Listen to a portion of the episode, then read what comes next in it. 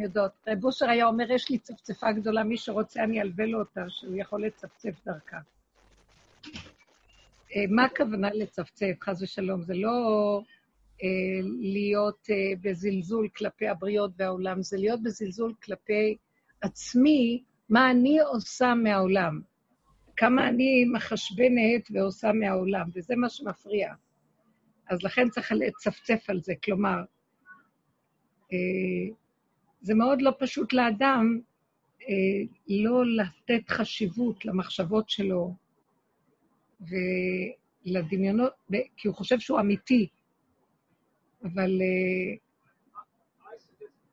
שנדע מהלך חשוב מאוד. אני, אני לא אוהבת לדבר על המציאות של משיח. לי מאוד קשה לדבר על משיח. אני אגיד לכם למה, פשוט, אני מאוד מקנאה. אני מקנאה שהוא יהיה המשיח. למה ש... שהוא יהיה המשיח? אתם מבינות מה אני אומרת?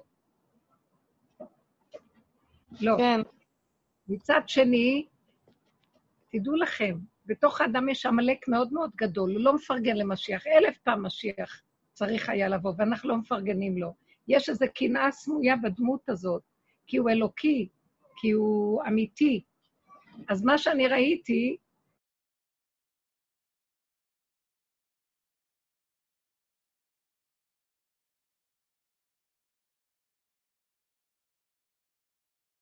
למשל משיח.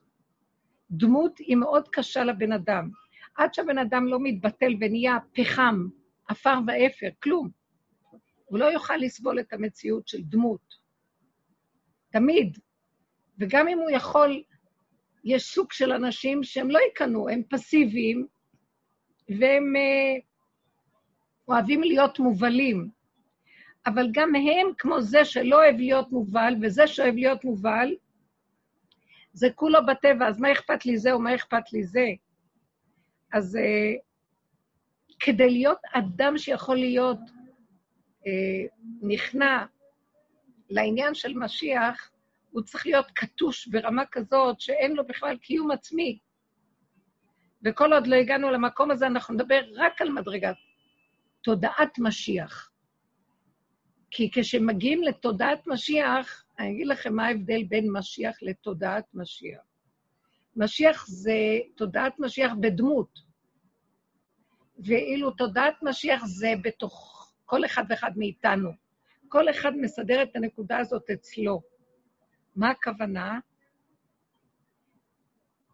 אם אני לא אגיע להכיר את נקודת האמת שבתוכי, ואני לא אסכים איתה, ואני לא אזדהה איתה, ואני לא אתאחד איתה, ואני לא אתבטל עליה, כי כיף לי להתבטל עליה, כי היא מביאה לי שמחה, מנוחה, שלווה, החלק הזה שבתוכי, מתוך הפגם שלי, מתוך הנקודה של עבודתי והניסיונות של החיים שלי, אם אני לא מוצאת את המקום הזה בתוכי, קשה לי להיכנע למישהו אחר, כי הוא מצא את שלו ואני עוד לא מצאתי.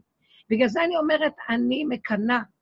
אז אני לא רוצה משיח, אני רוצה תודעת משיח, שתביא אותי למדרגה הפרטית שלי, של אותה מדרגה ביחידה שלי, שהיא בחינת משיח. אז זה משיח הפרט, הוא משיח הכלל, אבל אני משיח הפרט. וכשמצאתי את משיח הפרט שלי, דבר מאוד מעניין קורה, אני נרגעת, אני מוכנה להצטרף אליו, זה לא מאיים עליי. וזה המעלה הכי נכונה. כי אם אנחנו מחכים למשיח, אנחנו... רב אושר היה אומר, אל תחפשו משיח, אל תחכו למשיח, אי אפשר לעמוד בזה.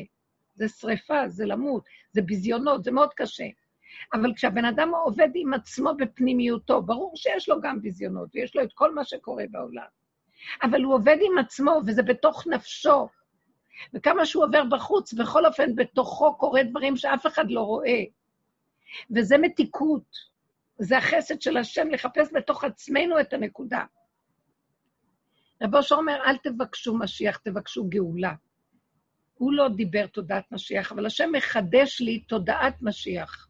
מתאים לדור שלנו המילה תודעה. זאת אומרת שאנחנו נחפש אחר התודעה הזאת. מה פירושו של דבר? נפרק את תודעת עץ הדת, נחפש את השקרים שלנו. אה, כל רגע שמשהו מטריד אותי, מבלבל אותי, מצער אותי, מציק לי מהשני, או מעצמי לעצמי, אז אני יודעת שזה תודעת עץ הדת שלי, זה השקרים שלי, שלא יכולים להכיל. Uh, הגאווה שלי, של תודעת עץ הדת, של הנחה שבתוכנו, לא יכול להכיל שהשני צודק. בדיוק באותה מידה אני לא אוכל לסבול שהשני הוא משיח אם לא הגעתי עד הסוף לנקודה שלי. ולכן איך מתחילים לעבוד? זה רק הדרך של אליהו הנביא, זה הדרך שאנחנו עובדים בה. כי ברב אושר היו שני חלקים. היה חלק של הדרך הזאת שהוא הביא, שזה דרך שהוא הביא את התודעה של העבודה. איך להסתכל על העולם הזה כעולם המראות, שזה רק מראה לי את עצמי, ואז מעצמי, כשהשני הוא רק הסיבה והמקל והמראה, לך לך לתוך עצמך ותראה את עצמך, ותודה, ותגיד, ותשלים, ותקבל, תיקרע ותישבר לחתיכות. הגאווה שלך מתפרקת לך, כי, כי אתה לא יכול לסבול שזה מה שאתה, כי יש לך תדמית אחרת, שבנית כל כך הרבה שנים מהתודעה שסביבנו, כי ככה חושבים פה, וכל אחד מטפח את המקום הזה. ופתאום בא משהו ומפרק אותה, אז זה שבירה.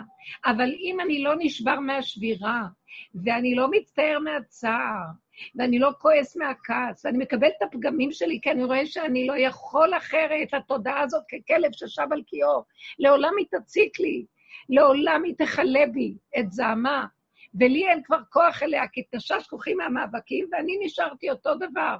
אז אם אני מבין את זה, אני מסכים, אני נכנע, ואני כאילו אומר להשם, תעצור את הגלגל הזה, תעביר אותי למקום אחר, אני לא רוצה להיות שם. אני לא רוצה להיות במקום הזה. נמאס לי מזה, זה לא ייגמר, אין לזה סוף. קח אותי לתודעה אחרת. קח אותי למקום של שקט, השלמה. מהו המקום הזה? אנחנו מתחילים לזהות אותו. שקט, שלווה, הווה. אם משהו מביא לי מצוקה, אני יודעת שזה המוח שלי, מיד אני מתאמנת לעזוב. לעזוב את הדמות שהמוח שלי כאוב ממנה, לעזוב את האירוע, לעזוב את המקרה, לעזוב את המקום ואת הזמן, ולהזדקק רק להווה הזה, איך שזה ככה עכשיו. ההווה הזה הוא מצוין בשבילי, הוא מרפא אותי, כי הוא קטן ואין בו את הרקורד, אין בו מחסן של זיכרון. הוא מתחדש כל רגע איכשהו ככה. והמקום הזה של איך שזה ככה, זה טוב לנו. זה לאט לאט מרוקן אותנו, וכל פעם מחדש שאני מתאבדת במרכאות על זה, שאני לא מוכנה להיות במצוקה, שום מצוקה. לא מוכנה בשום אופן לפרנס את הדמויות במוח שלי ואת הסיפורים שהוא מספר לי. לא מוכנה להיכנס לכל המקום הזה, ורק להישאר איפה יימצא לי שלווה, רגיעות, מתיקות, נחת, כי אנחנו תשושים, כדאי לנו להתחבר למקום של התשישות שלנו, ולא לתת, אחרי שמצאנו אותו, לאבד את התחנה הזאת. היא תחנה מאוד חשובה לעניין של משיח, כי מזה משיח מקבל את ההכנעה שלו בחיים, את ההשלמה, את השקט, את השלווה, כי הוא רואה את אפסות דעתו. הוא גם בן אדם כמו כולנו, במדרגותיו השונות, והוא מסכים שהוא לא יכול. וכל ימיו הוא עובד על זה, עד שהוא מגיע למקום שהוא מוותר על הכל, והוא נשאר קטן, והוא מסכים ונכנע. וכשהוא מסכים ונכנע והוא נשאר קטן, הוא רואה שהרגע הזה הקטן לא יכול להיות שום דבר אחר, רק בורא עולם. זה הסיבה של בורא עולם, שמסובבת לו אפשרויות, שמביאה לו מציאויות, וזה לא קשור אליו, הוא לא בוחר מי האנשים שיבואו אליו, הוא לא בוחר למה עושים לו כך או כך. הוא לא בוחר גם את התגובות שלו, זה הטבע שלנו של עץ הדת, זה התודעת עץ הדת שהיא השתלטה על התוואים, אז אנחנו לא מאוזנים. הוא לא בחר את זה. זה התרבות. מה שכשאנחנו לא יודעים שזה התרבות וחושבים שזה אמיתי, הדמיון הזה, אז אנחנו מגדילים את זה, ואז מסתבכים עם זה, ואז נהיים פקעת עצבים, והתוואים שלנו נהיים מזיקים. תוואים של קנאה, שנאה, כעס, נטירה, נקימה, וכחנות, נצחנות, קפצנות, אה, ומה לא. וכשאנחנו מתחילים להבין, המנגנון שיושב עלינו לא ירפה מאיתנו, וכל הזמן זה יהיה מציאותנו, אנחנו מעדיפים לחיות את סכנתנו, להיזהר ממנו ולהישאר בביטול הפשוט. איך להתמקד בכאן ועכשיו, כאן ועכשיו, כאן ועכשיו. במיוחד כאשר משהו פתאום בא למהלך שלי ומציק לי, אז אני נאחזת עוד פעם בכאן ועכשיו. כי אם לא מציק לי משהו, אני יכולה לזרום עם הזמן, ולא נורא. אז הוא נהיה קצת גדול, אז הוא נהיה נחמד, אין לי משהו שיציק לי, שיחזיר אותי לרגע. אבל במיוחד כשבאה מצוקה, אה, כל מצוקה טבעית, פחד, כעס, רוגז, במוח מחשבות יתר שמציקות, אה, בהרגשות, כל מיני אה, מדרגות של מועקה, מצוקה, נפילות, אפילו, בואו ניקח את החיובי, כאשר יש לי איזו תחושה, וואו, גוש, אה, אני מתרחבת איתו. לא, לא נעלמה, אני פשוט רציתי להגביר, שאתה... משהו של שמחה, או שמישהו אה, אמר לי איזו בשורה טובה ואני מתרחבת איתה, גם זה אני מפחדת. אני מפחדת מההתרחבות של או עצבות או שמחה, או כל דבר. ועל זה אומר קהלת, כי לשמחה מה זו עושה? בשביל מה אני צריך להיות שמוח? תזהרו לכם. כי הכל כאן הולך לאיבוד. נמצא שבעצם כדי להגיע לתודעת משיח ולהתחיל לקבל מהאור החדש, אני חייבת לחיות את סכנתי מתודעת עץ הדת, מתודעת עבודה זרה הקדומה שנמצאת אצלנו, מקוננת כל הזמן. זה בעצם אה, בסיס האם שלה, התרבות הזאת, ואנחנו שייכים לה, וזה מאוד קשה לנו אה, כאילו להגיד, מה, לא נורא, לא, אני לא יכול להתגבר עליה, זה הבית שלה, ואני גר בארץ, כי גר אנוכי בארץ. הארץ האמיתית שאנחנו צריכים להיכנס אליה היא ארץ תודעת משיח. זה ארץ ישראל אמיתי. ארץ ישראל התלכלכה, היום אתה לא יודע מה זה ארץ ישראל. בגשמי אתה יושב בארץ ישראל, וזה נראה ארץ העמים. זה תודעת העמים פה. יש ערבוביה מאוד גדולה, אין בהירות, אין ישרות, אין אמת. אין אחדות אמיתית. אה, אנחנו גנבים, גונבים כל הזמן, כולנו, כל אחד בדרגות אחרות, התרבות הזאת. נמצא שאנחנו על אדמת ארץ ישראל, ואנחנו לא חיים את מטרה אמיתית. על כן כל עבודתנו היא כל הזמן לברר ולרדת מהתודעה, ולהישאר בריק ובקטנה, ולחיות את הטבע של כאן ועכשיו, מה שהסיבה אומרת לנו, אוכלים, שותים, יוצאים, נכנסים, באים, מה שאנחנו צריכים לעשות, לא לתת למחשבות לקשקש אותנו. יש לנו הרבה מה לעשות. אני אגיד לכם את האמת, כולנו עסוקים, זו תרבות של הרבה עשייה. יש מה לעשות לכל אחד מאיתנו. אפילו אם אין לה מה לעשות, שהיא תמצא מה לעשות פיזית. זה, רב אושר היה אומר, תקלפו ירקות, תבשלו, תנקו, תסדרו, תלכו, לא חייב להיות באינטראקציות עם אנשים ובגירוי תגובה ובמציאות אה, של אה, אה, חברתיות, קהילתיות. אני רואה שאני מוצאת את עצמי נכנסת פנימה, פנימה, פנימה, וככל שאני נכנסת פנימה ומתייחדת עם היחידה שלי, יותר ויותר אנשים מסביבי, זה מעניין מאוד, אני רואה יותר אנשים באים, יותר אני עסוקה, שם מביא אותי לסיבות שיש מלא אנשים, אבל אני לא מתערבבת. אמר, אה, אני יכולה להביא דוגמה שאמרו על החפץ חיים שהוא היה, שהוא לא היה מפסיק לדבר, הוא היה מדבר ומדבר ומדבר ומדבר ומדבר, ולא אומר לשון הרע אחד.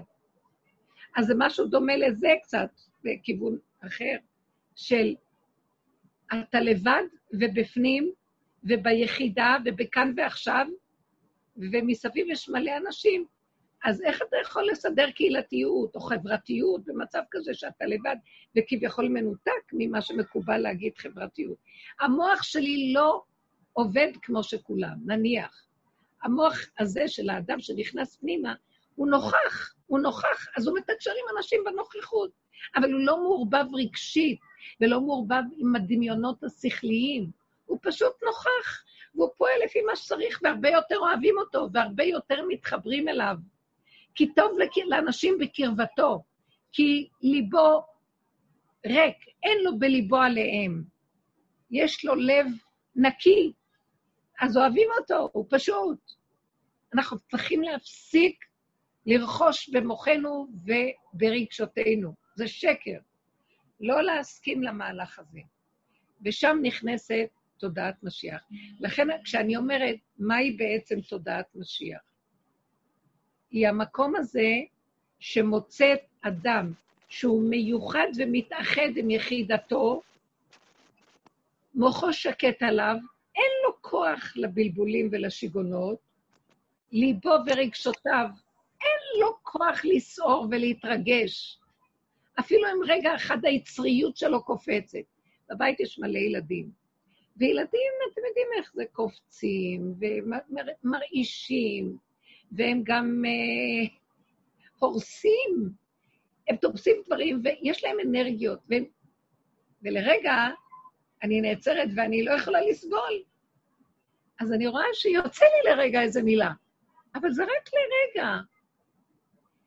בפעמים קודמות אני יכולה לתאר לעצמי, הייתי יכולה לומר, נמאס לי מהם, שיפסיקו כבר, אני לא צריכה אותם פה. לא, שיבואו. יש רק רגע אחד שאני אומרת להם, לא לקפוץ על הספות. טוב. אה, כי הם קופצים ומרעישים ומבלגנים. או שאני אומרת להם, לא לקשקש על הקירות. ואני יכולה לרגע אחד, ואחר כך אני משתתקת. הם מתוקים.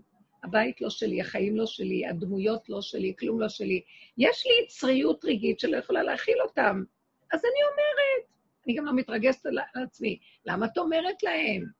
תראי איך את נראית, פעם היינו עושים המון עבודה. כי המוח היה רוכש, והיה כועס מאוד, והיה אה, מתרגש. למה הם עושים, מתרגש ומתרגש זו אותה מילה. למה, ולמה הזמנתי, ואין לי כבר כוח, ו... סיפורים מספר לי, היום כבר לא, לא מספר לו כלום, יכול לצאת לרגע אחד, יכול לצאת ולהגיד, אה, חבר'ה, זה יותר מדי רעש, תשתקו.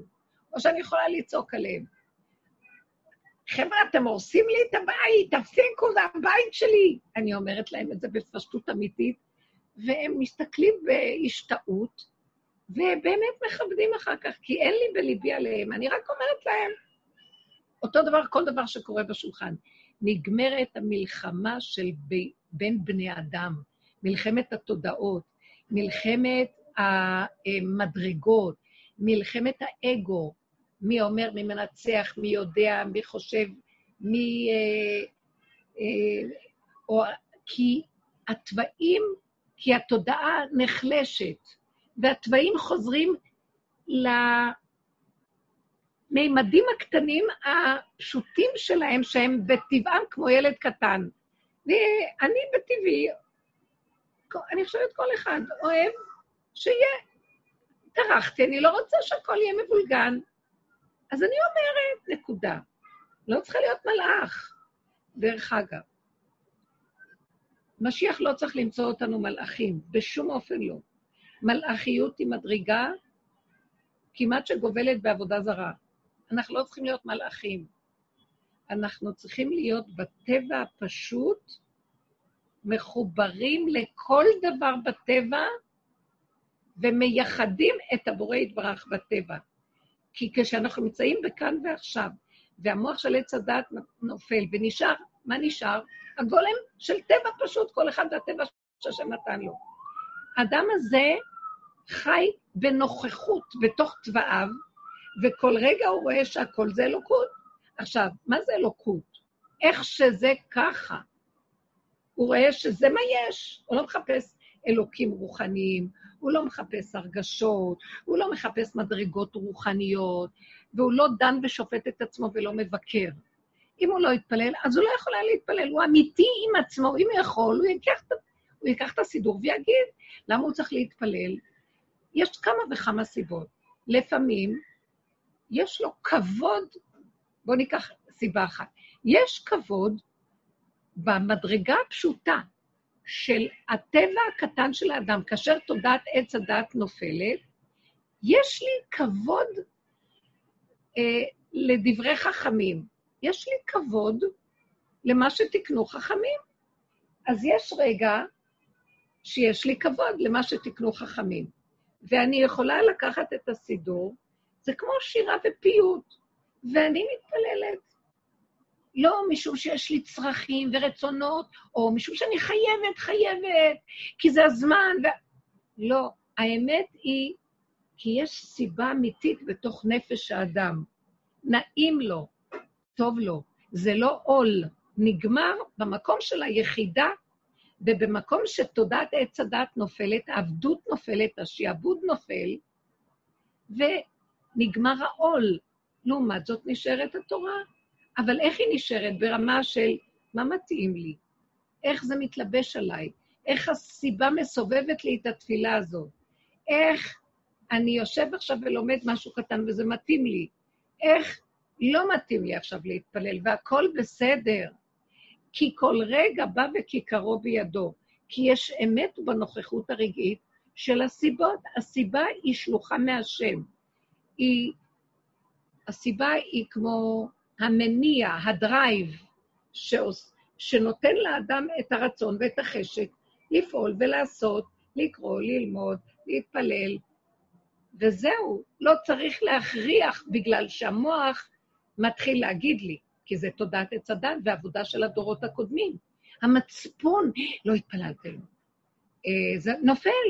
האמת מתחילה להתגלות בתודעה של כאן ועכשיו, ואיך שאדם חי, הפשטות הטבעית שלו, אנחנו חייבים קודם כל להגיע למדרגה הזאת.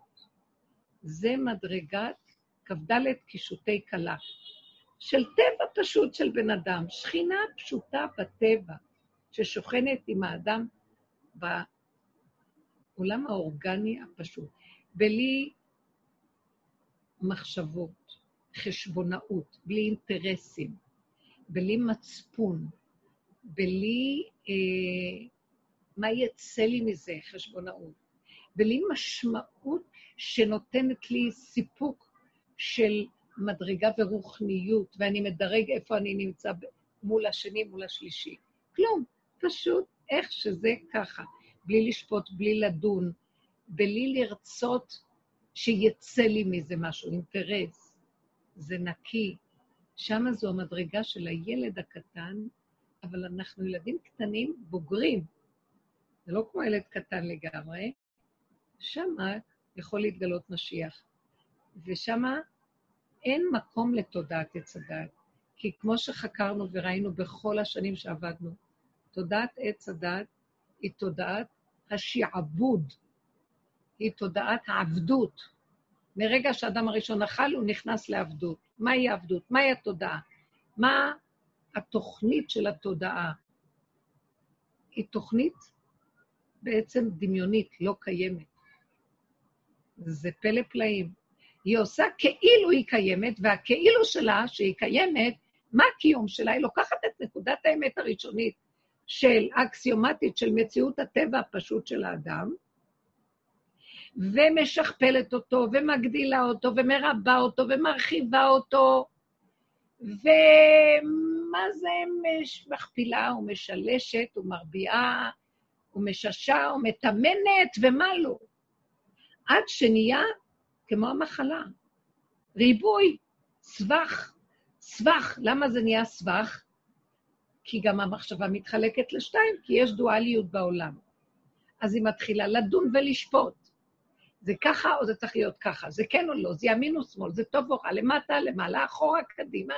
נכון, לא נכון, מותר, אסור. והבן אדם שיש לו ריבוי מחשבות, אפשרויות, הבנות והשגות, הוא יכול להיכנס לסבך.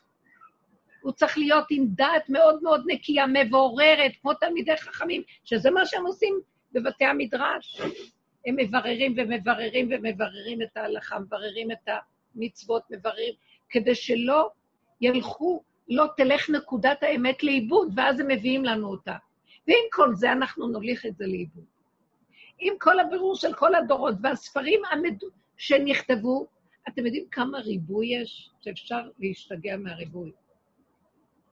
הבן אדם לא יכול להכיל את הריבוי, כל כך הרבה מצוות, כל כך הרבה הלכות, כל כך הרבה דינים, כל כך הרבה משפטים. אבל זאת התורה, תגידו. אתם יודעים משהו מאוד מעניין? בתודעת האמת יש רק חוק אחד, יש רק דין אחד, מצווה אחת, וכל רגע מגיע מה שצריך.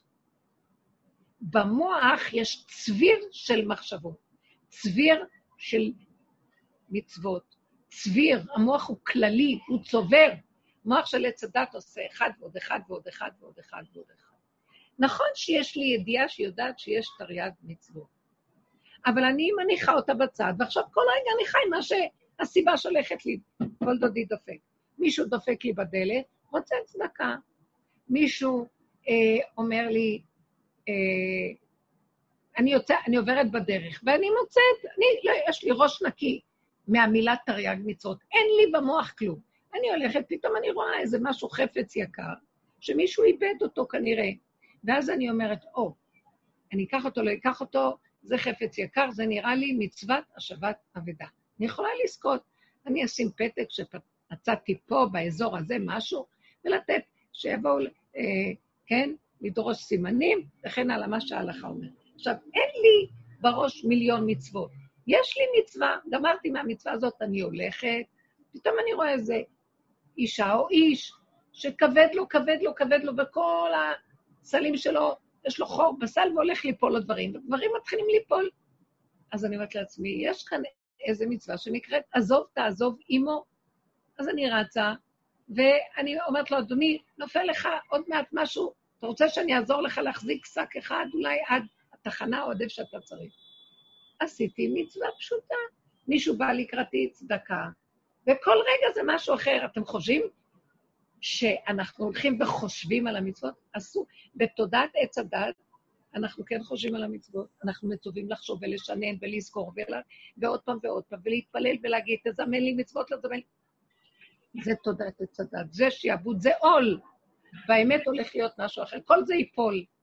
המצוות קיימות, הבריאה קיימת, המצוות קיימות, החוקים קיימים, ההלכה קיימת. כשאתה הולך, ההלכה הולכת איתך לפי הצורך, היא מתגלה אליך פשוט. אה, העניין של התודעה החדשה היא פשוטה, היא נקייה, אין עול.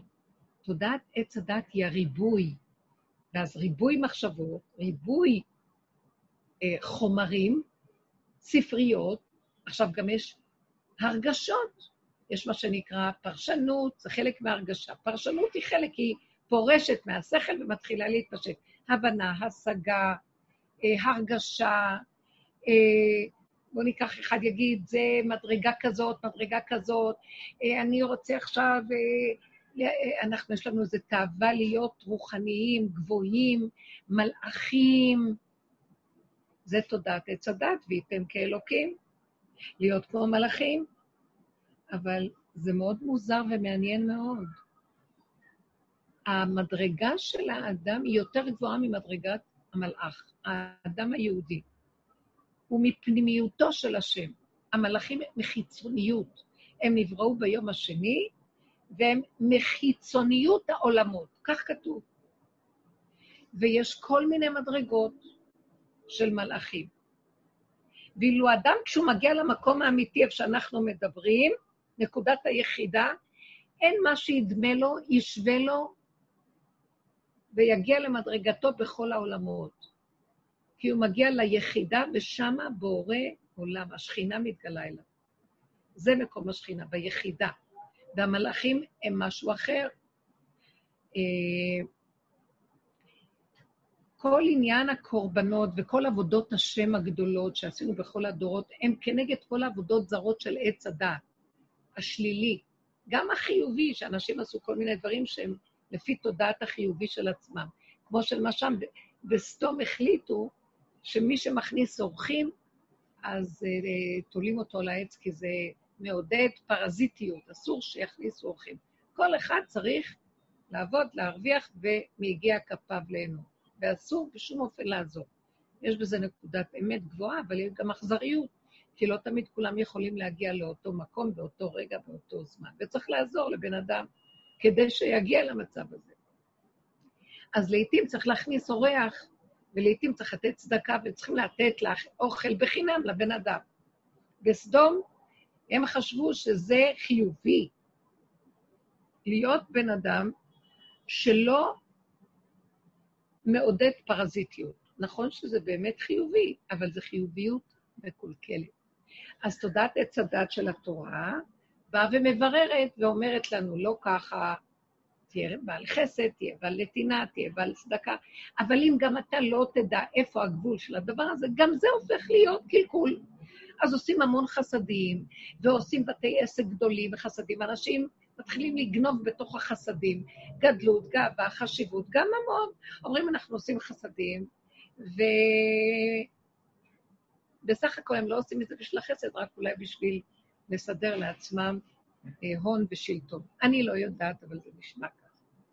בכל אופן, המהלך שאנחנו מנסים לעשות הוא לנפות את הכל ולחזור לנקודה של היחידה הפשוטה. אז בואו נחזור למקום הזה. תודעת עץ הדת היא משעבדת, ויש בה יסודות של עבודה זרה. מה שורש עבודה זרה? הפרשה הזאת מדברת על זה, שאסור לנו בהיכנסנו לארץ ישראל להשאיר שום עבודה זרה בארץ, לשרש ולגדע ולנטוץ ולשבר ולפרק, ובכלל לא, שום דבר. זאת אומרת, רוצים להגיד לנו, שתגיעו לתודעת ארץ ישראל, שזו תודעה פנימית, לפני שתגיעו, על מנת להגיע, לזכות לאור השורה בארץ ישראל, לתודעה שאפשר לקבל בארץ ישראל הקדושה, שהיא באמת חלקו ונחלתו של השם, שזו תודעת השכינה השורה פה, עליכם לפרק, לנטוץ, לשבר את כל תודעת עץ הדת. גם החיובית וגם השלילית, כי גם החיובית גונבת, כמו שאמרנו, דוגמה של סדום. אז למשל, ב, אי אפשר לעשות את זה בבת אחת, אז, אז עושים את זה קודם כל, אז זזנו מהרע המוחשי של אומות העולם, והלכנו לטוב הפשוט שהתורה מבקשת מאיתנו, אבל זה לעומת זה עשה השם. אז אומות העולם מקריבים קורבנות, וגם עם ישראל נצטווה להקריב קורבנות. הרמב"ם אומר, לשיטתו, שהקרבת קורבנות הייתה אה, כדי לבטל עבודה זרה. אז יש אה, מפרשים שחולקים עליו. אבל אם נתבונן לעומק מה שאמר הרמב"ם במורה נבוכים, יש כאן נקודה מאוד עמוקה. כי מה זה הקורבנות? עובדי עבודה זרה היו מקריבים קורבנות. או התחלנו לשאול, מהי עבודה זרה? תודעת עץ הדת. מהי עבודה זרה בתודעת עץ הדת? או מהי יסוד תודעת עץ הדת? שהיא ניתקה אותנו מבורא עולם, מהאחדות שקיימת בבריאה, כל זה אין עוד מלבדו, והכל זה השם יתברך בבריאה, ניתנה אותנו, ומה שעשתה, נתנה ממשות לכוחות השונים בבריאה. נכון שיש כוחות שונים, אבל הכוחות האלה, מעליהם יש את כוח כל הכוחות, והוא זה שמכוון אותם, הוא זה שמשגיח עליהם, והם לא מנותקים ממנו, הם לא פועלים לבד. באו אומות העולם, ולא יכלו להגיע למדרגת הייחוד, כי תודעת עץ הדת שולטת, אז הם אומרים ככה, נכון, יש אלוקים, יש, הם מאמינים שיש אלוקים. כי הם עושים עבודה זרה, הם מעמידים, הם עושים עבודה. הם מאמינים שיש איזה, איזה כוח בבריאה, כוחות נעלמים, אבל הם נותנים להם את הפרש... לכוחות האלה את הפרשנות של עצמם, וכל אחד מסדר לעצמו איזה כוחות הוא יעבוד, ואיזה כוחות הוא יעריץ, ולאיזה כוחות הוא יסדר פולחנים וזה נקרא עבודות זרות. אז הם מנתקים את הכוחות שבטבע מכוח כל הכוחות, והם עובדים לכוחות, מקריבים קורבנות לכוח זה או אחר, לשדים, לרוחות, לכוכב כזה או לכוכב אחר. שימו לב, זה יכול לקרות עד היום. אה, נותנים ממשות אה, לשמש או לירח וסוגדים לה או לכל מיני, בקיצור, לחיות, אה, יש כאלה שהפרות הן קדושות שם, כל מיני דברים שמאחוריהם יש איזה כמובן אידיאולוגיה, הם לא היו טיפשים, אבל הם סברו שהכוח שהם יעבדו אותו יהיה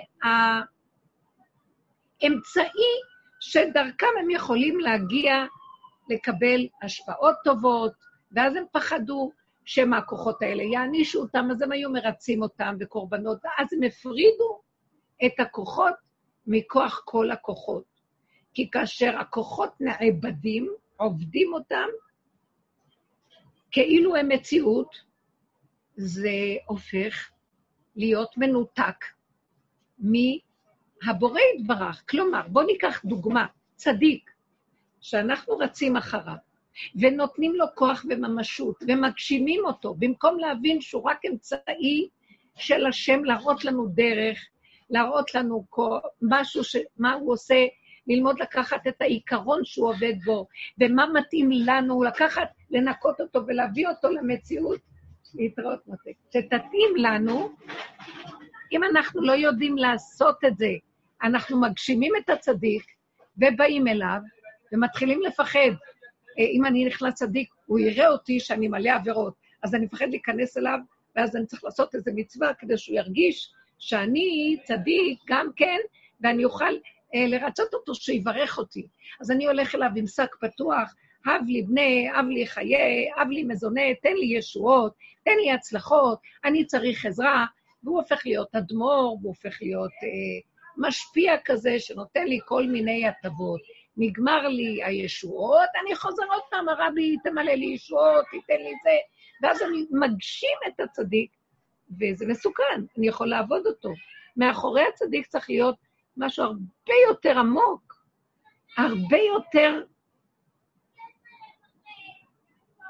מבורר, הרבה יותר מדויק, הכוח האלוקי שבו. אצלו הוא מתלבש בצורה כזאת, ואני צריך לדעת מה מתאים לי ממנו ואיך לקחת. צריכים להיות תלמיד שלו, ללמוד ממנו, להתחקות אחריו, לרגל אחריו, לראות מה הכיוונים שלו, מה הדרכים שלו, איך ליישם. הוא בשבילי צינור, אבל אם אני הופך אותו למשהו גשמי, להטבות ולהנאות הגשמיות שלי, אני הפסדתי. אז אני מגשם אותו, זה מין סוג של עבודה זרה. רב היה צועק, אל תגשמו אותי בדמיונות שלכם. הוא היה מבריח את האנשים ממנו. אז כך עבודה זרה עושה מכוכבים, מכל מיני דברים בעולם, מכל מיני כוחות, וממלאכים סוגדת למלאכים. יש מלאכים, יש מלאכים בבריאה. אני רוצה להתייחס לסוגיה הזו. יש כל מיני סוגי מלאכים בבריאה. המלאכים נבראו ביום שני. האדם נברא ביום שישי והוא כולל את כל הבריאה. הוא נברא ביום שישי, והשם כתוב, כתוב שם, ויפח בו נשמת חיים. מי שיצר אותו, עפר מן האדמה, נפח בו. מאן דנפח, מדילי נפח. הוא נפח מעצמיותו, הקדוש ברוך הוא נפח מעצמיותו הפנימית, שורש האלוקי, עולם האצילות בדרגות הגבוהות ביותר, עולם הייחוד, נפח בתוך האדם את היחידה. אבל במלאכים לא מצינו את זה. אז עכשיו, יש בבריאה הרבה מלאכים, כל מיני סוגי מלאכים. יש כמה סוגים. אני סתם רוצה לסבר את האוזן. יש מלאכים שנקראים אישים, הם המלאכים הכי נמוכים, שהם נשלחים לפעמים לבני אדם. והם מופיעים כאן כמו שלושת המלאכים ששלחו לאברהם אבינו, או למנוח ואשתו, לבשר להם שייוולד להם שמשון. המלאכים האלה נקראים אישים, הם מופיעים כמו אנשים.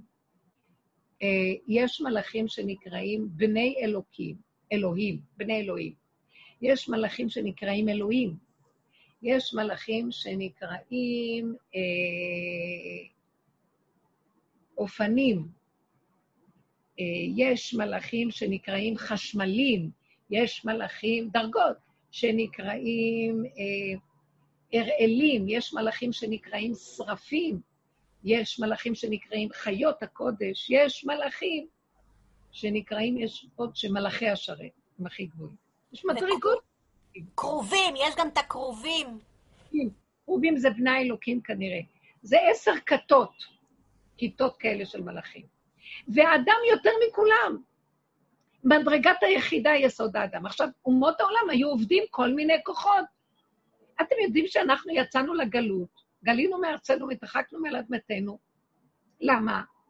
כי היינו אה, מחקים את העבודות זרות שהיו כאן של אומות העולם.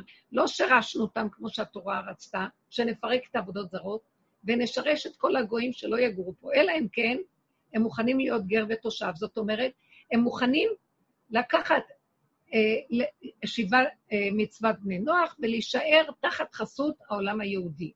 לא חייבים ביהדות, אבל תחת, תחת חסות העולם היהודי.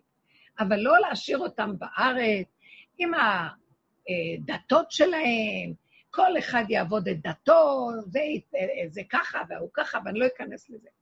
עכשיו, מאחר ולא שרשו, אז כמו שהתורה אומרת, התחילו ללכת בשיטות שלהם, ולאט לאט ניתקו את האחדות שקיימת בדת ישראל, תורת השם, השם אחד ושמו אחד, השם אלוקי ישראל, שהוא אלוקי כל האלוקים ואדון כל האדונים וכוח כל הכוחות, לנתק אותו ולעשות ממנו כל מיני אה, כוחות, לעבוד אותו ככוחות, ולהפריד אותו מהשורש העליון שלו, וזה נקרא עבודה זרה. תודעת עץ הדת במילא עושה לנו את זה כל הזמן. בואו ניקח את זה בדוגמה במידות, בדעות. אז רגע, אני רוצה לגמור ולומר בעצם, כשהיינו, גלינו לארצות הגויים, ארצות הגויים עובדים ככה, השם מאוד מאוד גבוה, אבל הם סוגדים למלאכים. מלאכים עם מלאכים עם מדרגות שונות, כמו כל ה... אה, אה, ה... איך קוראים לזה? היוונים, איך קראו לזה שלהם התורה? לא יודעת איך קוראים לזה, המיתולוגיה היוונית. כל הסיפורים, ויש שם כל מיני דמויות ואלילים והכול. זה אלילות. עכשיו, כשאנחנו היינו אצל הגויים, לא עבדנו אלוהים אחרים חלילה, אבל עבדנו בשיטת הגויים. התחלנו לעוף גבוה, לעוף גבוה, לא רוחניות, למדרגות, ולרצות להיות כמו מלאכים. עבדנו את התורה הקדושה, אבל במדרגות של מלאכים. משהו גבוה, רוחני, אה, עם תחושות והרגשות, ועם השגות, דעו לכם שהאמת היא אחרת לגמרי, ומשיח יראה לנו. זה קרה לנו בגלל שגלינו לארצות האומות, והיינו מושפעים מהשיטות שלהם. כאשר באמת בארץ ישראל, המצווה עצמה שמקיימים, שם נמצאת האלוקות. עצם זה שאתה נושם ואתה פועל בתוך הטבע, פעולה פשוטה שמזדמנת לך לפי הסיבה, שמה מונחת האלוקות. כי השם מלא כל העולם כבודו, ואחדות השם יתברך היא בכל דבר, ואין מקום פנוי ממנו, ואין דבר שאתה עושה, שאתה רואה אותו מול העיניים, שאין בו אחדות הבורא. אבל המוח שלך אומר, לא, זה רק כוס, והשם בשמיים. לא. אז המהלך שלנו חייב להיות שונה. מעתה ואילך, העבודה שאנחנו עושים זה לפרק את השקר של תודעת עץ הדת, שהוא משנה את המציאות של האחדות ומרבה לנו. אז בואו נגיד שאנחנו לא עובדים עבודה זרה, אבל אנחנו בתפיסות שונות של ריבוי ופירוק האחדות. למשל, בן אדם אומר לי כך וכך וכך, ואני מרגישה שהוא מעליב אותי. איך אתה אומר לי כך וכך? לא, אני מתחילה להתווכח איתו, והוא עונה לי. ואז הוא פוגע בי, ואז אני נפגעת, ואני נכנסת פנימה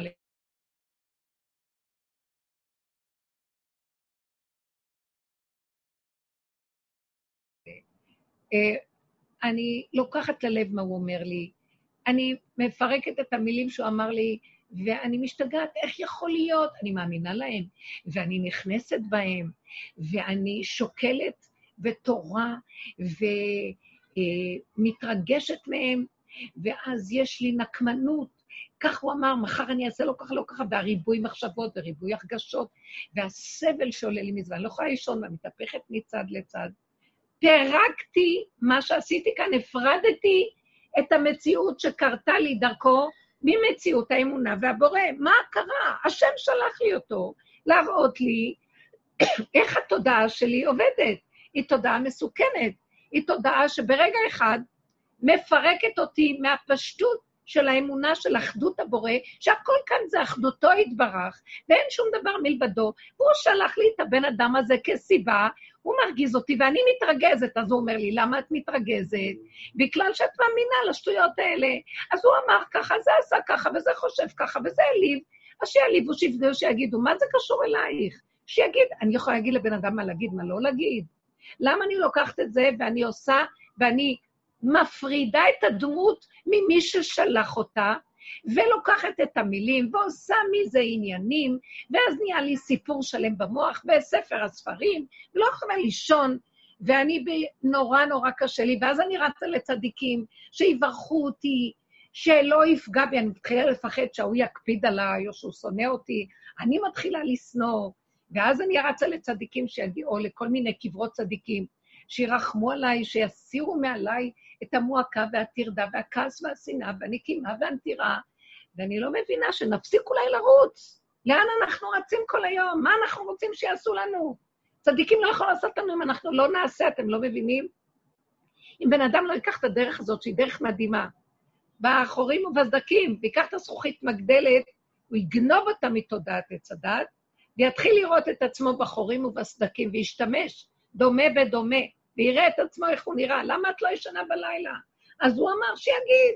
אולי הוא צודק, הוא צודק. תמיד מצאתי שכשאני מודה שמה שאמרו לי היה נכון, כי אחרת לא הייתי מתרגזת, ואני מסכימה ומודה, כמו עבודת יום הכיפורים, אני אומרת לעצמי, נכון, כל מה שהוא אמר נכון, וככה את וזהו זה, אין מה לעשות.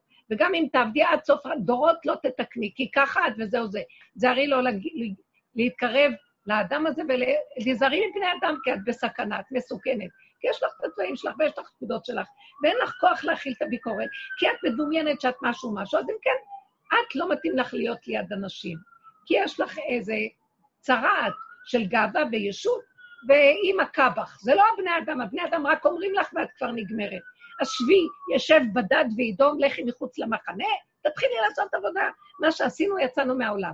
התחלנו להיכנס לעולם פנימי, שבחורים ובזקים אנחנו שמים את המגדלת הזאת, מסתכלים על עצמנו, מתחילים לראות, אין מתום בבשרי מפני הזעם. אני בן אדם אני, אני תת-רמה. כל דבר, אני מגשמת כל דבר, אני מחשבנת כל דבר, אני לוקחת את הלב כל דבר, אני אה, נוקמת, נותרת, אה, שומרת, אה, מחכה מתי תבוא ההזדמנות ואני אחזיר להם, אה, מתחילה לפחד ולחרוד, מאבדת את ה... מקבלת חרדתיות אה, ולא יכולה לישון, וצריכה לרוץ לקחת כדורים, ורבותיי, התחלנו להסתכל על עצמנו ולראות. אנחנו בסכנת עולם, וזה לא העולם השם לנו, העולם הוא רק אולם המראות, להראות לנו איך אנחנו. אז הבנו שבעצם מעשייך ומחריבייך ממך, בתוכי יושב כוח ששונא אותי ורוצה להעביד אותי, כוח תודעת עץ הדת, זה תודעה של רשע, שמפרידה אותי מהאמונה הפשוטה, מהזרימה הפשוטה של הטבע כאן ועכשיו, להכיר את הקטנות והפשטות של הטבע שלי, שהבורא ברא אותי כדי שאני אעבוד אותו איתו, איך אני אעבוד אותו? אני כל רגע, הוא מזמן לי איזה אוכל טוב, לברך, להגיד לו תודה, איזה טעים, איזה צבע יפה, איזה צורה, איזה... לעבוד אותו דרך האוכל שהוא הביא לי, הפרי האוכל. או אני פוגשת בן אדם ואני נעצרת, והוא שואל אותי משהו, אני יכולה לעזור לו רגע. איזה יפה, אני יכולה להועיל לאיזה בן אדם בבריאה. או מישהו אומר איזה משהו, ואני יכולה, שואל אותי, ואני יכולה לתת לו איזו תשובה. משהו קטן, לא להישאר הרבה, לא להשתהות ולהחמיץ. 18 דקות נהיה חמץ הבצק שלי, מסוכן. תלכי הלאה. לא להיות קרוב מדי לכלום, ומהר לגמור, לסגור, לחזור, לגמור, לחזור, לחזור. אני נמצאת בין אנשים, ויכול להיות שזה אותם אנשים שבת שלמה. אבל אני כל רגע מהר עם כל אחד, ואותו אחד יכול להיות לי עוד רגע, אבל אני רק מהר איתו באותו רגע. כי אני סוגרת, אני מפחדת, אני לא מדברת מה שאני עושה, אני מנסה, זו השיטה. אני מפחדת שאני כבר אקח אותו כמובן מאליו, והוא יהיה חבר שלי, והוא יהיה הילד שלי, והבעל שלי, והנכד שלי, ומה לא, ולא חשוב מה, ואז אני אלך לאיבוד. כי הכל מובן מאליו, לא מובן מאליו, יש לי רק רגע להתחדש, לגמור, לסגור. יכולתי להועיל טוב. מישהו מועיל לי, תודה, שלום. לא רוצה לעבוד אותו, לא רוצה להעריץ אותו, לא רוצה להגיד לו תודה מיליון פעם. לא רוצה כלום. זה בורא עולם שלח אותו, תודה קטנה. אה, זה בורא עולם, רק הכל אליו. להחזיר ולייחד, ולחזור ולייחד ולייחד ולייחד. אי אפשר לזוז, אם אנחנו לוקחים את הרגע ועושים אותו אחד ועוד אחד ועוד אחד ועוד אחד, אי אפשר לנו לייחד את הבורא. לייחד את הבורא זה לחיות באחד, ולחזור לאחד, בפעימה חדשה, ועוד פעם.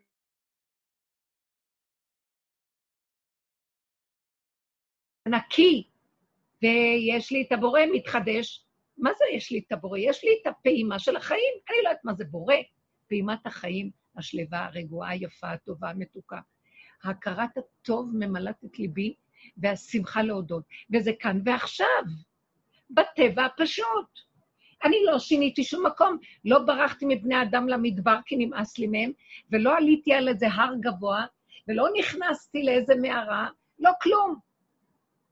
מערת הנפש בעבודה שעשינו הרבה שנים השאירה אותי בעולם. השם, רב אושר לא היה רוצה שנצא מהעולם, הוא אמר, בתוך העולם תעבדו, בתוך הדוחק, בתוך המשפחתיות, בתוך השכונה, בתוך הקהילתיות, בתוך כל זה תפרקו ותחזרו לאחדות. אין קהילה, אין שכונה, אין משפחה, אין בעל, אין ילדים, יש נשימה אחת.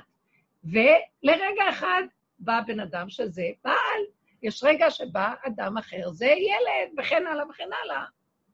זה חבר, זה אחות, וזה סבתא ומה לא.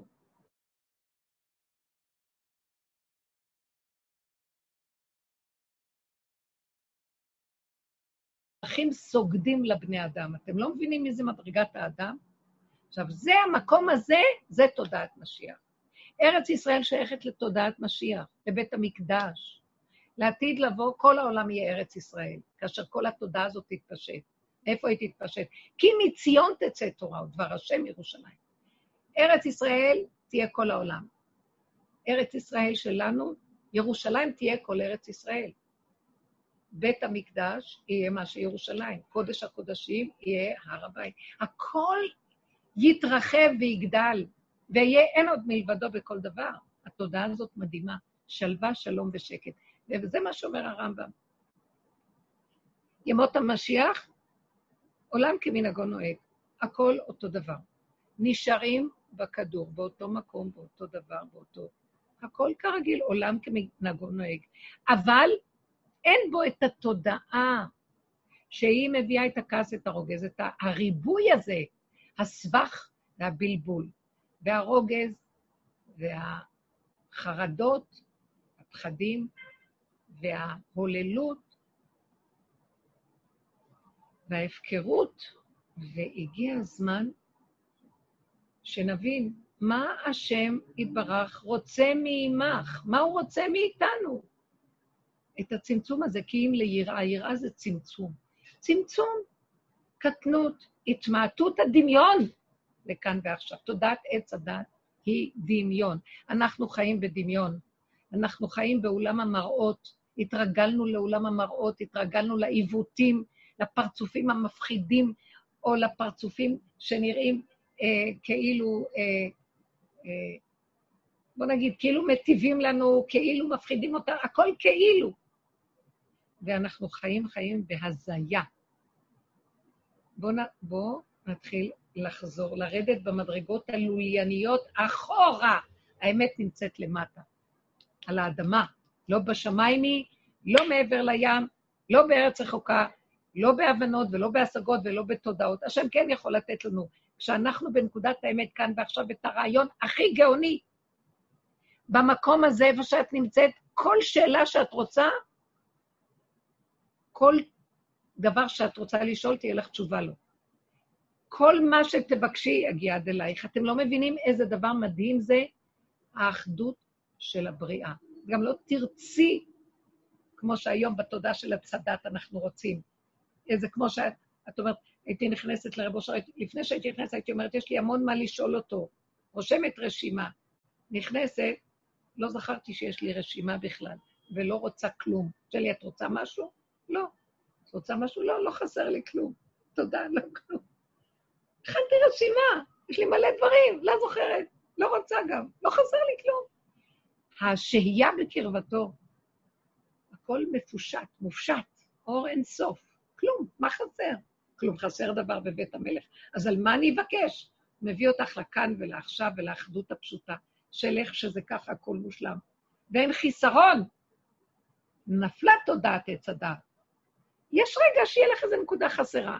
אז יש רק רגע אחד. בשביל זה את צריכה לרשום רשימות ולעשות תוכניות ולשבת ולהיכנס למסכנות ורחמנות עצמית, כמה חסר לי ואיזה חיים יש לי, ומה כל החיים האלה, וכל מיני פילוסופיות ואידיאולוגיות והשקפות, מי צריך את זה בכלל? מזה כל הכאבים ומזה כל האיסורים והמציאות והמצוקה של הבני אדם. לא חבל לנו על החיים. אבא תרחם עלינו. אומר, אבא תרחם, אבא תרחם. כל היום אומרים אבא תרחם. אתם רק אומרים משפה לחוץ, תרחמו על עצמכם, אני ארחם עליכם. אם תרחמו על עצמכם, מה פירוש הדבר? תתמעטו, תתקטנו. איך מתחילים את העבודה הזאת? עוד פעם, כל תנועה, אנחנו עובדים עם התנועה הרגשית, עם המידות, לא עם השכלים. כי עם השכלים עבדו חכמים בבירור התורה, ו...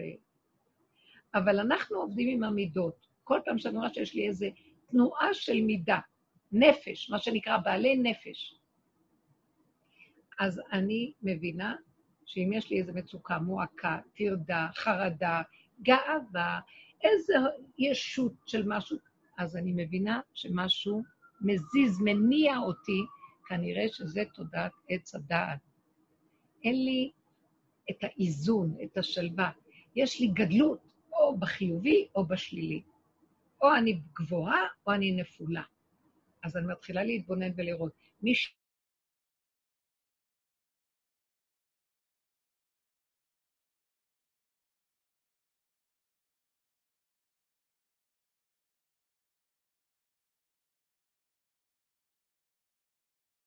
תקום, גירוי תגובה קם, כל רגע הוא מגיב. אין לו רגע איפוק, אין לו הכלה, אין לו התבוננות. הוא רוצה להציג תוצאות, פתרונות, רוצה להיות צודק, רוצה להראות לכולם, הוא מחשב את הבחוץ, והוא משתחווה לעולם, ועשה מהעולם במה ומהדמויות, והוא משתחווה להם, כאשר אין כלום. כולם הם רק הסיבות, הם המקלות של בורא עולם, העצים והאבנים שדרכם הבורא עולם רוצה להגיע אליי. והוא מראה לי איך אני נראית בעולם הנורא הזה של תודעת עץ הדת. ואז אני מתחילה להתבונן, בהתחלה אני נשברת, מה, אני כזאת? מאוד קשה להודות באמת, זה כמו עבודת יום הכיפורים. ועבודת יום הכיפורים זה צרת רבים נחמת טיפשים, מה שנקרא. כולם אומרים, אוי ויי, על חטא ועל חטא ועל חטא, ותקנו לנו וכולנו ככה, אז אנחנו מסכימים. ופה העבודה הזאת הרבה יותר קשה, כי זה, הוא נראה בסדר ואני לא. אז יש לי שיוורון יותר גדול. תודי שזה את, מה אכפת לך ממנו? כי הוא לא קיים. גם הוא דפוק. אבל מה, אני אלך לתקן את הדפיקות שלו, שאני קודם כל אגע בנקודה שלי. וכשאני מתחילה להפנים פנימה ולהיות חזקה, לא להישבר, לקבל, להודות, להשלים, כמה נופלת, נופלת, כמה עוד פעם, עוד פעם, עוד פעם, בסוף נחלשים. התודעה הזאת לא נגמרת, וכל עוד אני בתנועה של העולם, תמיד יבוא איזה מישהו להרגיז אותי. ומה שאני לא אעשה זה עוד פעם ועוד פעם ועוד פעם. ותשש כוחי, ואין לי כוח לרוגז ולסבל, אני צועקת להשם, אני אומרת לו, נמאס לי מהעבודה הזאת גם כן. אז הוא אומר לי, זה התודעה, אין אפשרות לצאת ממנה. רק דבר אחד. את פשוט יודעת שהיא דמיון אחד גדול? היא לא קיימת, את לא יכולה לצאת ממנה, כי היא דמיון. כי אם את חושבת שאת יכולה לברוח ממנה, היא תמצא אותך במקום אחר. אנא מפניך אברח. היא תתפוס ותלפות אותך מכיוון אחר. זה מדוזה שלופתת מכל הכיוונים. אז את יודעת מה שאת יכולה לעשות? סגרי את המוח, כי היא נמצאת במוח, היא תודעה שיושבת במוח, ומשפיעה על הרגשות ועל הפעולות. אז תסגרי את המחשבה, אל תתני לה ממשות. תגידי, אין כלום, אין כלום, לא היה ולא נברא, לא נברא, אין כלום, והתבוננת על מקומו, ואיננו, היא דמיון. עבודה זרה היא דמיון, תשימי ממנה דמיון.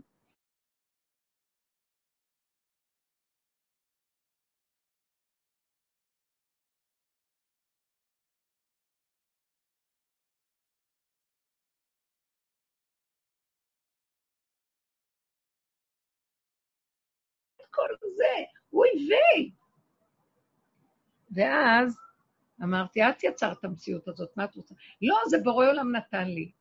אחר כך אמרתי, שימי את הבורא עולם בצד. התרבות, אה, איש לוקח אישה, מתחתן, אישה מתחתנת, יש לה ילדים, זה, טבע העולם.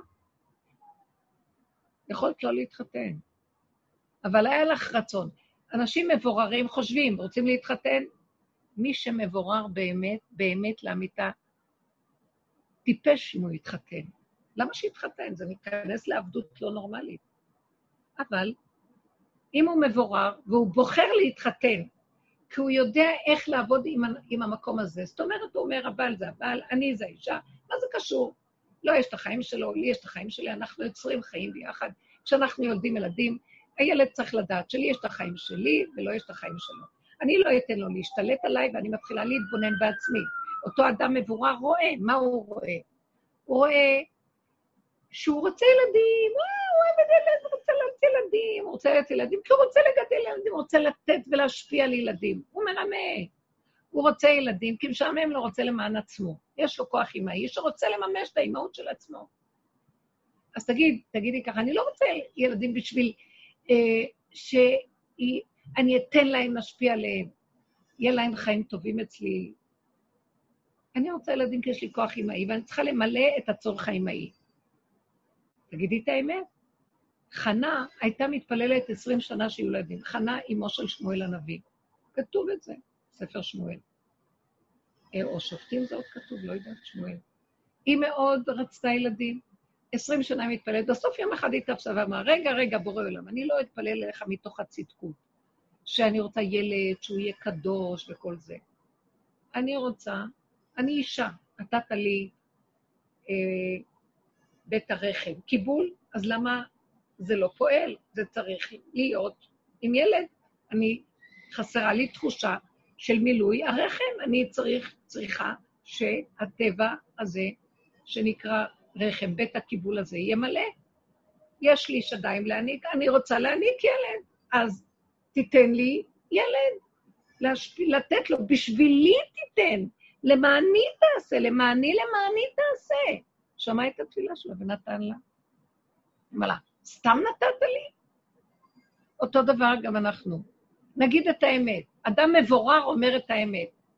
קשה, רק מאוד מאוד קשה לבן אדם אה, להיות מבורר לפני שהוא מתחתן.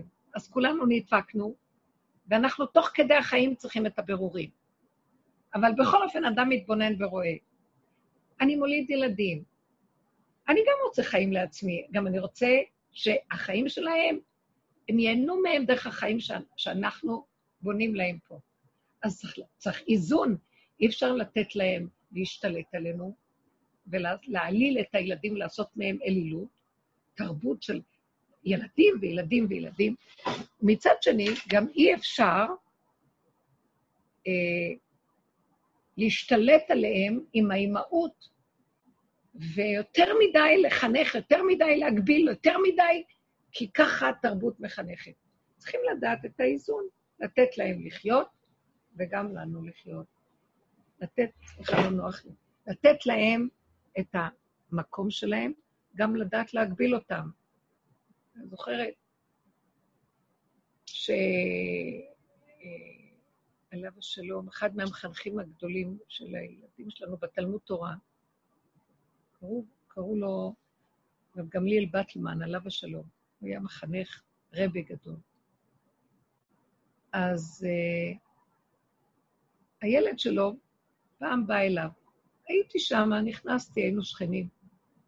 ואז הילד אומר לו, אבא, תלמד איתי, אבא, תלמד איתי, אני צריך ללמוד את המשנה הזאת, תלמד איתי את המשנה, תלמד איתי את המשנה, תלמד איתי. עכשיו, אני עמדתי בצד ואמרתי, איזה יפה, הילד רוצה שאבא ילמד איתו, והוא מבקש ממנו, הוא לא מבקש ממנו, אבא, תקנה לי צעצוע, אבא, תסדר לי זה, תביא לי זה, תן לי. תלמד איתי את המשנה, תלמד.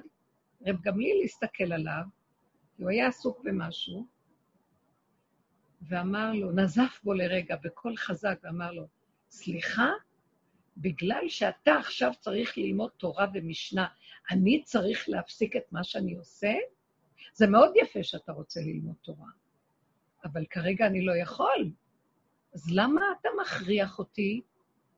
תחכה, או שתלמד עם עצמך ותחכה עד שאני אהיה יכול.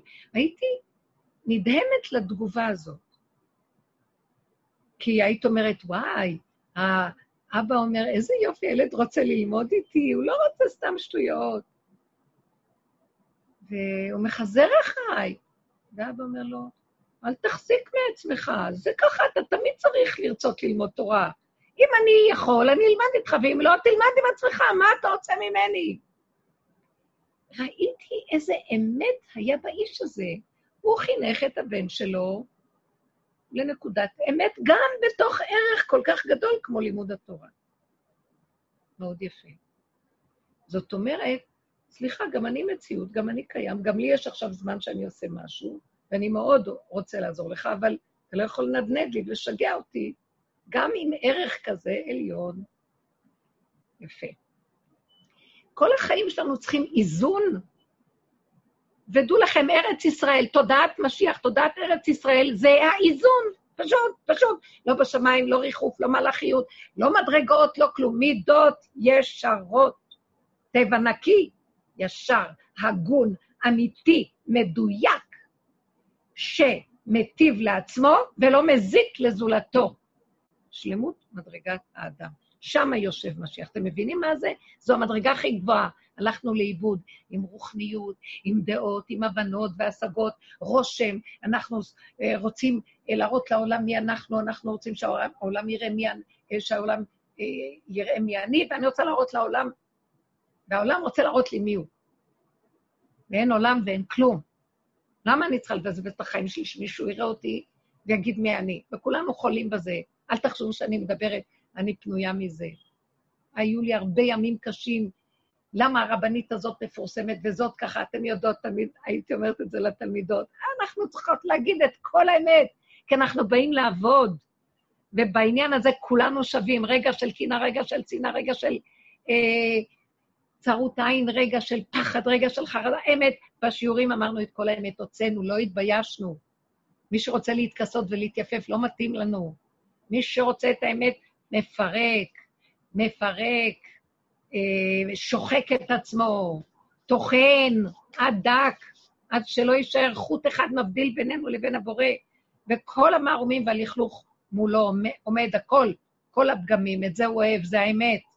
משיח הוא ככה עומד מול בורא עולם. אם הוא בא לבורא עולם עם יפייפות, הוא זורק אותו מעליו, אני מבטיחה לכם. הוא צריך לבוא עם הפגם שלו, עם הכלום שלו, עם האין אונים שלו, וגם לא שבור. וכמו ילד קטן שמובן מאליו, זה מה שאני. גם לא שבור מזה. תראו איך אנחנו נראים.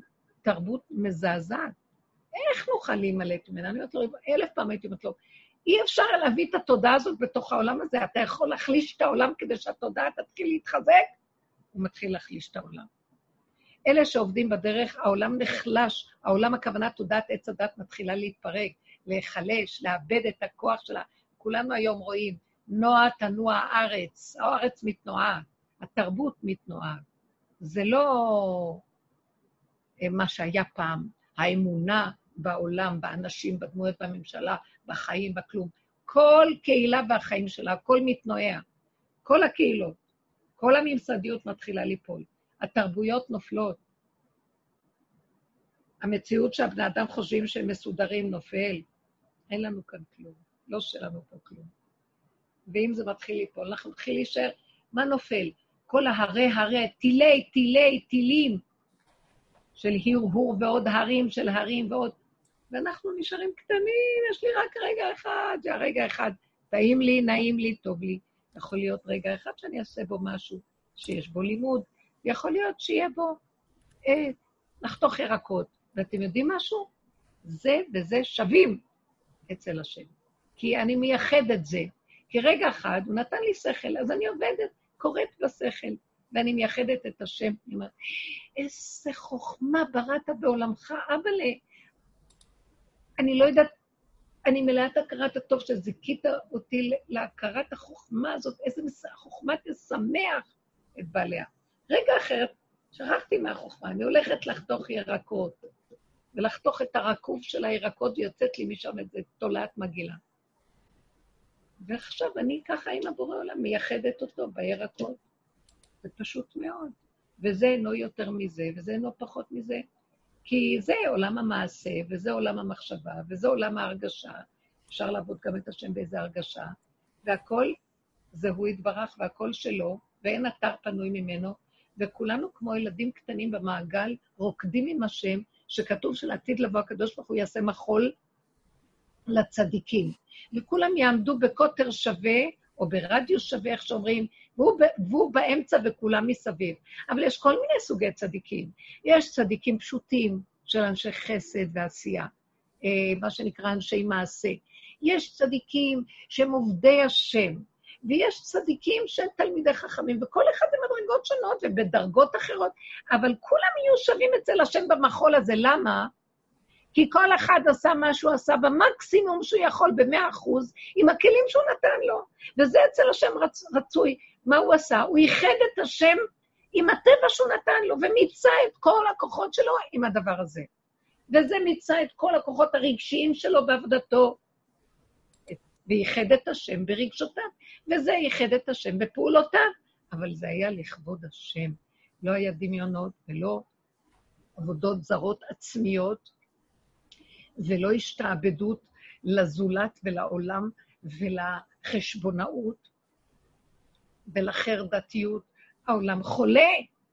אנחנו בדורות חולים, חולי נפש. פעם היו חולי רוח. הדור הזה זה נפש, חולי נפש. נמאס לנו מהחולאים. אנחנו לא רוצים להיות חולים. אנחנו, איך לא נהיה חולים? קודם כל נודה שאנחנו חולים. נכיר ונודה ונודה ונודה ונודה ונודה. ולא להתכסות, ולא להתייפייף, ולהודות. ואחר כך להשלים, ואחר כך לא להישבר מזה, כי זה לא אנחנו. זה חולי שהתודעה הלבישה עלינו. זה לא אני אשמה לזה, זה תודעת העולם. ככה, איך שהשפריצו אותנו לעולם, ישר המדוזה עטה עלינו. זה לוקח קצת זמן, היא מקוננת בנו, מקבלים קצת שכל, וישר היא קופצת עלינו. על כן, מה הטענה על האדם? ואין טענה לקדוש ברוך הוא על האדם, יש רק דבר אחד. האדם, התודעה טוענת עליו. הרשע זה יושב, הוא זה שגורם את כל הבלגן והסערה והסבך והבלבול והקלקול, והוא זה שמטעה אותנו פה. אחר כך הוא זה שעולה לקטרג ולהגיד, ראית איך בני אדם נראים? ככה הם היו צריכים להיראות. נתת תורה ותראה מה הם, מה הם עושים. הוא הרשע הזה שגרם את כל הבלבול. הוא מרבה, והוא מבלבל, והוא מסעיר. ואחר כך הוא עולה ואומר, מלאך המקטרג, ואומר, ראית איך זה נראה? אבל יש איזו נקודת אמת, כי הבן אדם היה צריך לעבוד כדי לא להאמין לו. אבל אה, אז, אז הקטרוג תופס שם איזו נקודת אמת. אבל השם יש רחמנות, והוא מחכה ומחכה עוד גלגול, עוד גלגול, עוד גלגול. ואחר כך הוא אומר לו, טוב, אז תרד להעניש אותו, כי באמת מגיע לאדם עונש. כי הוא הסתבך. משיח, אתם יודעים מה הוא יעשה? הוא ישחוט את הדבר הזה, הוא ישחוט אותו. אבל איך הוא ישחוט אותו? בא לי לשחוט אותו, אני שונאת אותו. הוא רשע מרושע, הוא כלב, הוא עמלק שהרס לכולם את החיים בכל הדורות. מגיע לו שיסרטו אותו, שישחטו אותו, שיפרקו אותו, שטל צחנתו ובאשו בים הצפוני, שלא יהיה קיום לו, שלא יהיה לו כלום, מחייה, מחייה, מחייה, מחייה. כרת מוחלט בכל העולמות, בכל החזיתות. כי הרשע הזה הרס את העולם. ולכן, אני אומרת לכם, פשוט, גם מי שזה רגע, שאחרי ששונאים אותו, צריך להיזהר לא יותר מדי. הוא לא קיים. אין כלום, אין אף אחד. אם הוא בא להרגיז אותי, את יכולה לרגע אחד למחות לו את הצורה. אחרי זה אין אף אחד, כי מחית לו. אין כלום. אל תשימי ממנו משהו, ואל תמשיכי אותו יותר מרגע אחד, כי הוא כבר נהיה גדול עוד פעם. זה הכל, החוזק הזה והדריכות הזאת, איך לעבוד על הצמצום, לסגור, לנעול, זה אליהו הנביא. ולהישאר חזק עם יסוד היחידה. לייחד את הבורא, לדבר, לנשום. ולא רוצה לדעת, לא רוצה להבין, לא כלום. תחזרו לכאן ועכשיו פשוט. ולפי הסיבה, אדם שחי ככה, הוא רואה סיבות. הוא רואה מתי מביאים לו את כוח המחשבה, וזה נגמר. הוא רואה מתי מביאים לו את כוח היצירה וההרגשה, וזה נגמר. הוא רואה את כוח העשייה והכול. בקטן, בזמן, בגדר, במידה, בגבול, בסייג, הכל מאוזן. האדם הזה מתאים להתחיל שיתגלה עליו תודעת משיח. תודעת משיח צריכה את הכלי הזה. מה שאנחנו מדברים עכשיו זה יצירת הכלי לתודעת משיח. תודעת משיח, אני אגיד לכם, אני לא, לאט לאט זה מתגלה בפשטות. מה שכתבתי, השם זיכה לי לכתוב בעלון הפשוט, שמשיח יראה לכל אחד ואחד שבית המקדש בתוכו, האלוקות בתוכו. הכל נמצא בפנים. הוא לא צריך לרוץ אחרי שום דמות, אחרי שום מקום, אחרי שום דבר. ואחר כך יתגלה על אדם כזה, משיח, רגוע, שלב, מיוחד, מאוחד, אה, מי, מייחד את בוראו, ייחוד קודשא בריחו ושכינתה, כל נשימה שלו, ואחר כך הוא יקרא לדגל, יקרא, משיח יאסוף אותו ויגיד לו, בוא איתי. ואז הוא יקבל את הכוח של משיח, כי משיח והוא מאוחדים, הם באחדות, זה לא סותר, זה, זה הצטרפות, זה התחברות, זה ליכוד, זה האצלה. אז uh, רק ברמה הזאת אפשר לקבל משיח, כי לא נוכל לקבל משיח אחרת. לא נוכל. אלף, מיליון פעם הוא כבר בא לכדור הזה, וסילקנו אותו. לא מסוגלים. גדולי עולם סילקו אותו. אין יכולת לקבל אותו. רק ילד קטן, נקי, תודעת ילד קטן נקי, שכליו בהכנעה וצמצום מאוד גדולים, בריכוזיות ודריכות, משתלב בטבע ומכבד, כי החושים שלו דולקים, הוא חי ומכבד את הטבע. הוא רואה את הסיבות של השם בטבע. אנחנו לא, לא יכולים לראות מה זה השם, יכולים לראות, להרגיש את אחדות הבורא ולחיות את הסיבות. הוא רואה ממש בחוש איך שסוגרים לו ופותחים לו, מה אפשר לו, מה אסור לו, מה מותר לו, מה נכון, מה לא. הוא מובל, מובל. מובילים אותו, הוא מקבל, נכנע, ועובד, אבל בלי מאמץ, עמל והגיע. נפל תודעת השעבוד, נפלה. והבן אדם, מאליו הכל נעשה. מביאים עד אליו את הסיבה, עד אליו, יחד עם הסיבה בא גם כל האמצעים הנדרשים כדי לקיים אותה, ואם יש לו שאלה, שלחו גם את התשובה עם השאלה. ואם יש לו איזה דחף יצרי למשהו, שלחו גם את ההשלמה כדי לקבל את מה שהוא צריך ביצריות שלו. והכול שריר ובריר וקיים, ושלווה ושקט ושלום בא לעולם. הלוואי ונזכה לזה. צריכים להתעקש על הדרך. האם יש לכם שאלות?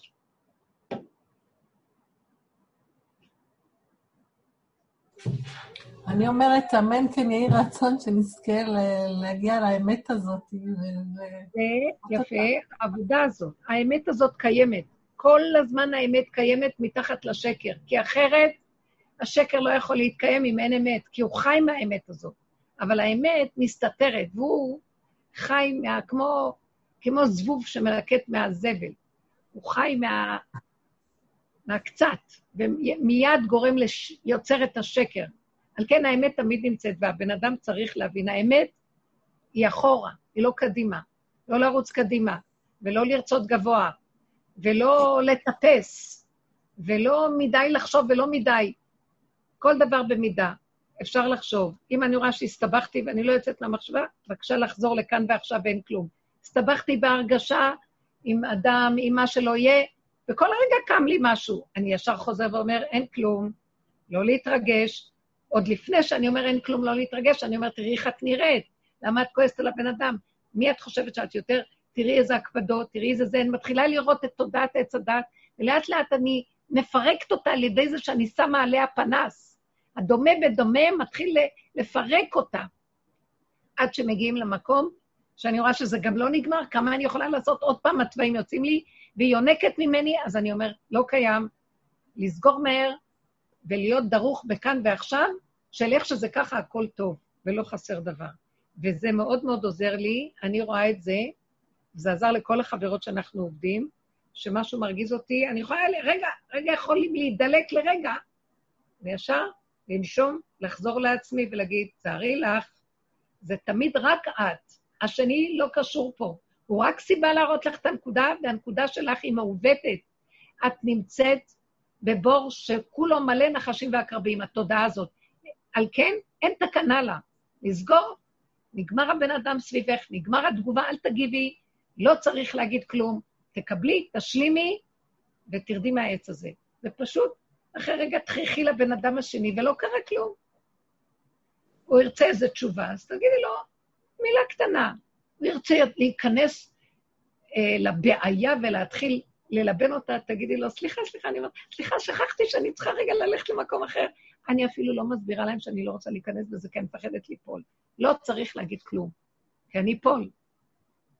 אני אפול. בשנייה אני אפול. בשנייה. רציתי לתת למישהי דוגמה, מה זה לשון הרע, שלא כדאי להיכנס בו, ואני נפלתי באותו רגע בלשון הרע, בשנייה. על כן אמרתי לעצמי, גם זה לא. כן. הרבנית, יש לי כן. שאלה. אה, יש עכשיו איזושהי תוכנית שנקראת היהודים באים, שמעת על זה? לא. זו תוכנית שהם לוקחים כל מיני סיפורים תנכיים. חוץ מהדרך, אני לא מכירה כלום. אז זהו, אז רציתי לדעת, רציתי לדעת איך תראי את זה בדרך של הדרך. מה זה? מה זה הדבר? בקיצור, הם לוקחים uh, כל מיני סיפורים תנכיים ועושים מזה בדיחה אחת גדולה. וכל, ה, את יודעת, אנשי הדת קמים על זה ו- ואומרים שצריך לעשות על זה איזושהי הפגנה, כי זה קודשי ישראל וכולי. הייתי רוצה לדעת, מה, מה את חושבת על זה, על, ה, על המקום הזה? אני מצאתי את עצמי צוחקת. צוחקת מזה שאנשים פשוט לוקחים את השטחיות ואת הגלותיות של, של, של, של, של מה שהבינו אנשים מהתנ"ך, ומזה הם עושים צחוק, לא בעצם מקודשי ישראל. אבל זה כאילו די מפחיד שאני חושבת ככה, כי האנשים, גדולי תורה, חושבים אחרת לגמרי. אחד מהרבנים אפילו עשה קריאה, כי, כי, כי פוגעים בקודשי ישראל. טוב, אני אגיד לך, כל תודעת עץ הדת, זה תמיד זה יהיה מול זה. אם הדבר הזה שהם עושים זה הלא... זה, זה אפילו לא רמה. למה שאני אתייחס אליו? אם, אבל רבנים מתייחסים לעולם כי תפקידם אה, בעולם זה לעומת זה. אז זה עושה ככה, אז הם חייבים להגיב, זה גירוי תגובה תמידיים. הדרך שלנו, היא, פור, היא פורקת את עץ הדעת. טיפש מי שמגיב, סליחה שאני אגיד. למה אני אגיב? לכסילים, לטיפשים. אבל יש משהו, יש משהו ברבנים שרוצה כל הזמן לתקן את העולם. וזה נכון, כל הדורות, זו הייתה עבודה. אם אנחנו לא נילחם פה על שבת, אז יחללו את השבת. יהיה כאן מקום כמו גויים. אם לא נילחם על זה, אז יהיה מקום, אה, נניח חלילה יאכלו לא כשר. אז הם צודקים, הם כל הזמן צריכים לעמוד על המשמר, שאנשים לא יתנהגו אה, בהפקרות ויעשו, אה, ויזלזלו ב, בקודשי ישראל, כמו שאת אומרת. אבל יש איזה דבר אחד שלקראת הסוף, שזה כבר חוכה והיא תלולה בכלל.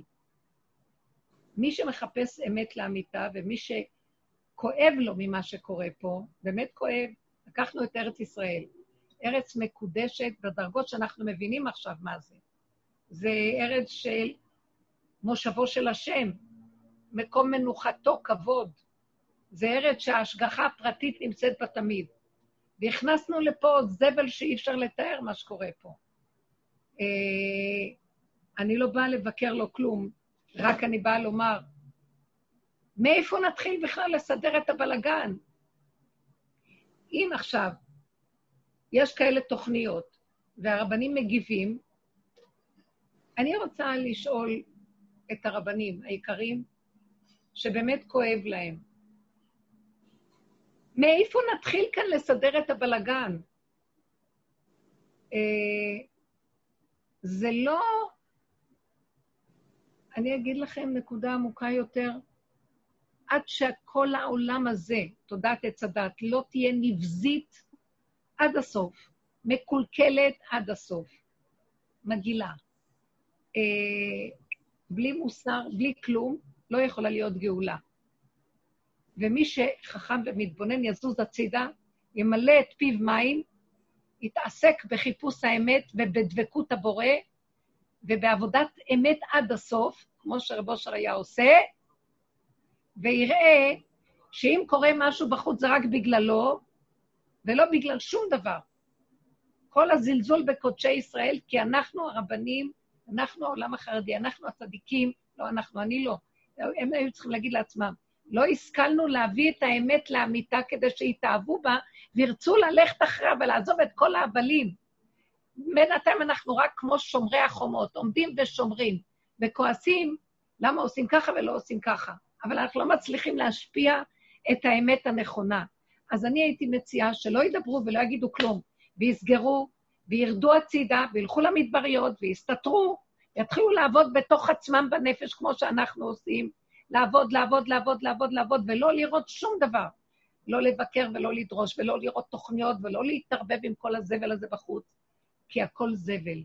הכל זבל. מעוות לא יוכל לתקון, וכשאנחנו נכין את הכלים להיות, כמו שעכשיו דיברנו, ילדים קטנים, תודעה חדשה תרד, והיא תפרק את השקר הזה. בשנייה אחת התבוננת על מקומו ואיננו.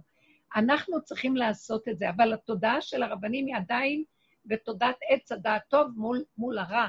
ולכן אנחנו מחפשים, לכן הם תמיד יבואו, והם, מה שנקרא שומרי החומות, שומרים את המשמר, שהעולם כאן יישאר עם איזו צורה יהודית.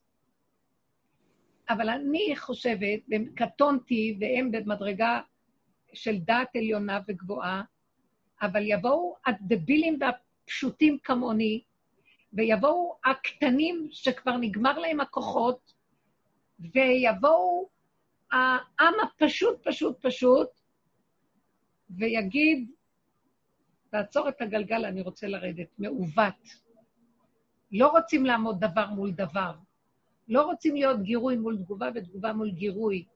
לא רוצים להיות עם דגל של תורה בשכל, כאשר במידות אנחנו לא תואמים, ואז בגלל זה יוצאים הקלקולים בחוץ, כי לא הצלחנו להשפיע עליהם את השכל הנכון, בגלל שאנחנו לא, השכל והאמת לא שווה אצלנו. לא, אין לנו השווה אל הלב של השכל.